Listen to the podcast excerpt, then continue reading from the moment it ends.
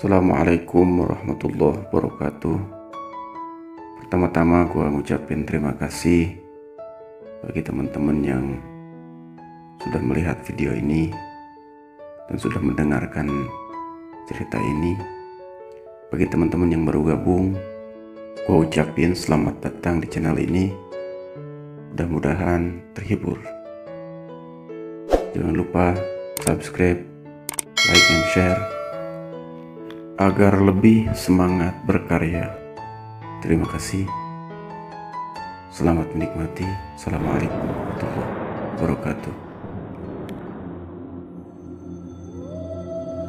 Sore itu di sebuah kota di daerah Jawa Barat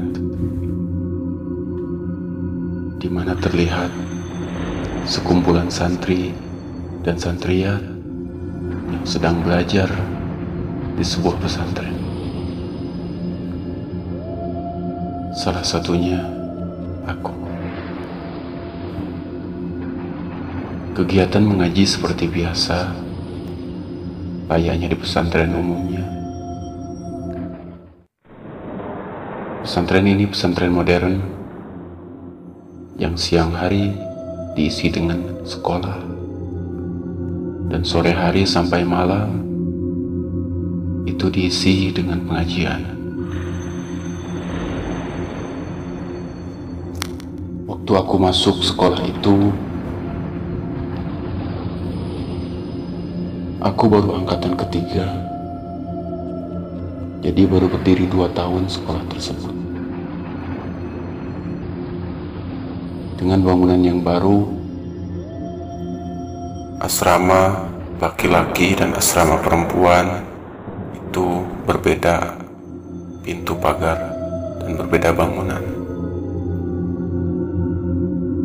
Di belakang asrama laki-laki itu terdapat sebuah tempat pemakaman umum, namun skalanya skala kecil. Jadi mungkin hanya beberapa makam keluarga. Ada sekitar 20 sampai 30 makam. Kejadian berawal ketika aku sudah tinggal sekitar 2-3 bulan di pesantren tersebut. Malam itu selepas mengaji, aku langsung tidur karena berencana malam harinya aku akan bangun untuk sholat malam. Alarm kuset di jam 2.30. Malam pun tidak terasa berlalu begitu saja. Sampai suara alarm terdengar nyaring di telingaku. Aku bangun dan langsung menuju kamar mandi. Yang mana rupa bak besar dengan toilet berjajar di samping bak tersebut. Kebetulan ada beberapa toilet yang lampunya mati.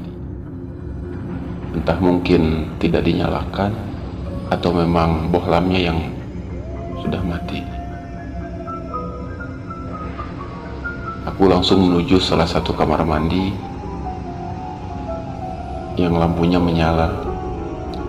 Kebetulan kamar mandi itu baknya terhubung satu sama lain. Aku masuk dan buang hajat. Ketika aku sedang buang hajat, terdengar di kamar mandi sebelah ada seseorang seperti yang sedang mandi. Selesai aku buang hajat, aku pun menggapai bak mandi untuk mengambil gayung. Loh, ternyata gayungnya tidak ada. Mungkin dipakai kamar yang sebelah, pikirku waktu itu. Aku pun ngomong, Mang, pinjem gayungnya dong. Ini aku mau bersih-bersih. Tapi di kamar sebelah tidak ada yang menjawab. Hanya riak air, hanya terdengar suara air ketika mandi. Oh mungkin belum selesai pikirku. Aku tunggu sejenak, kemudian aku pun berbicara kembali meminjam gayung tersebut. Mang, gayungnya pinjam dong. Ini belum bersih-bersih, sebentar saja. Nanti ku kembalikan. Tapi tidak ada jawaban juga. Aku pun sedikit menggerutu. Eh, Mang. Minjem heula tuh. Begitu kataku agak sedikit menaikkan nada suaraku. Setelah aku bicara agak keras, yang mandi berhenti. Yang mandi berhenti dan gayung pun disodorkan kepadaku lewat bak mandi. tidak ada suara, tidak ada apa lagi. Pikirku ya mungkin sudah selesai. Setelah aku beres-beres, kemudian aku wudhu. Aku pun keluar dari kamar mandi untuk mengambil air wudhu di bak yang besar. Aku lihat pintu kamar mandi sebelahku itu masih tertutup. Oh mungkin masih di dalam pikirku. Orang yang tadi mandi.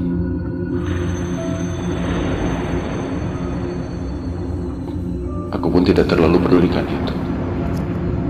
Tapi aku ingat, tadi gayung yang aku ambil belum aku kembalikan. Masuk lagi ke dalam kamar mandi dan mengambil gayung tersebut. Kemudian aku ketuk pintunya.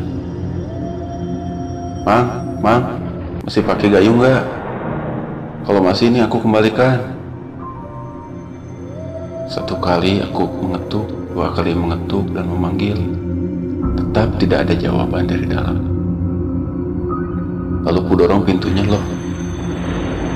Di dalam tuh Tidak ada orang. Tidak ada siapa-siapa. Tidak ada pakaian atau handuk. Kalau mungkin orang itu keluar, aku pasti dengar. Karena pintu ketika dibuka, itu sedikit menjerit. Ah, mungkin bukan apa-apa pikirku. Mungkin dia sudah keluar duluan. Pun lanjut masuk ke majelis karena untuk ke masjid itu harus melewati gerbang dulu karena masjid di luar wilayah pesantren. Aku masuk ke majelis dan segera menunaikan sholat malam dan wirid sedikit. Sunyi sepi sekali malam itu. Tidak biasanya teman-temanku yang biasanya sholat malam bareng, malam itu tidak ada satupun yang sholat. Ah, mungkin mereka masih belum bangun, pikirku. Aku lanjutkan sholat, dua, tiga kali salam sudah selesai, wirid sedikit. Setelah itu aku ingin kembali ke kamarku. Aku keluar majlis, kebetulan kelihatan dari majlis itu pas kamar mandi yang tadi. Ada orang mandi tapi tidak ada orangnya.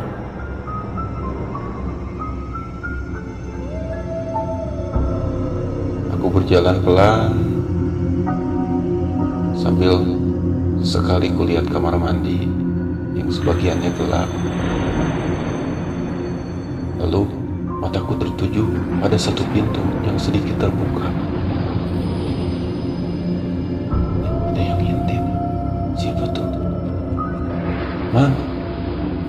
ngapain di kamar mandi gelap.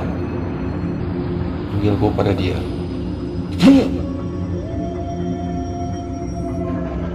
Pintunya langsung dibanting sama dia. Aku bergegas menghampiri kamar, kamar mandi tersebut. Pas buka tidak ada siapa-siapa. Waduh,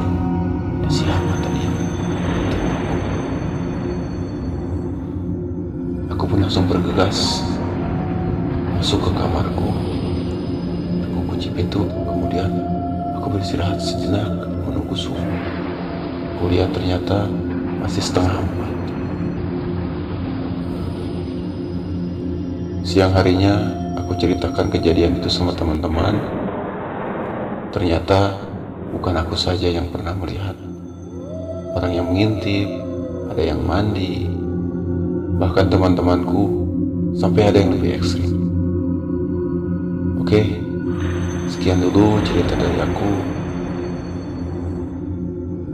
Masih ada lanjutannya, kisah bukan hantu ya kalau hantu mungkin setan lah. Kalau ini mungkin jin bisa juga kuntilanak. Jadi kisah seram di pesantren aku kasih judul.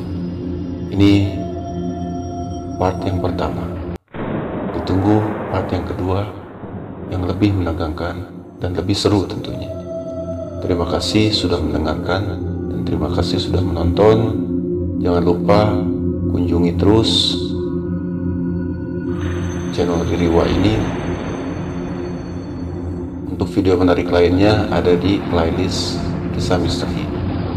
Ada podcast juga sama Ririwa kalau misalkan sahabat Ririwa tidak sempat melihat di YouTube bisa juga mendengarkan melalui podcast. Terima kasih. Assalamualaikum warahmatullahi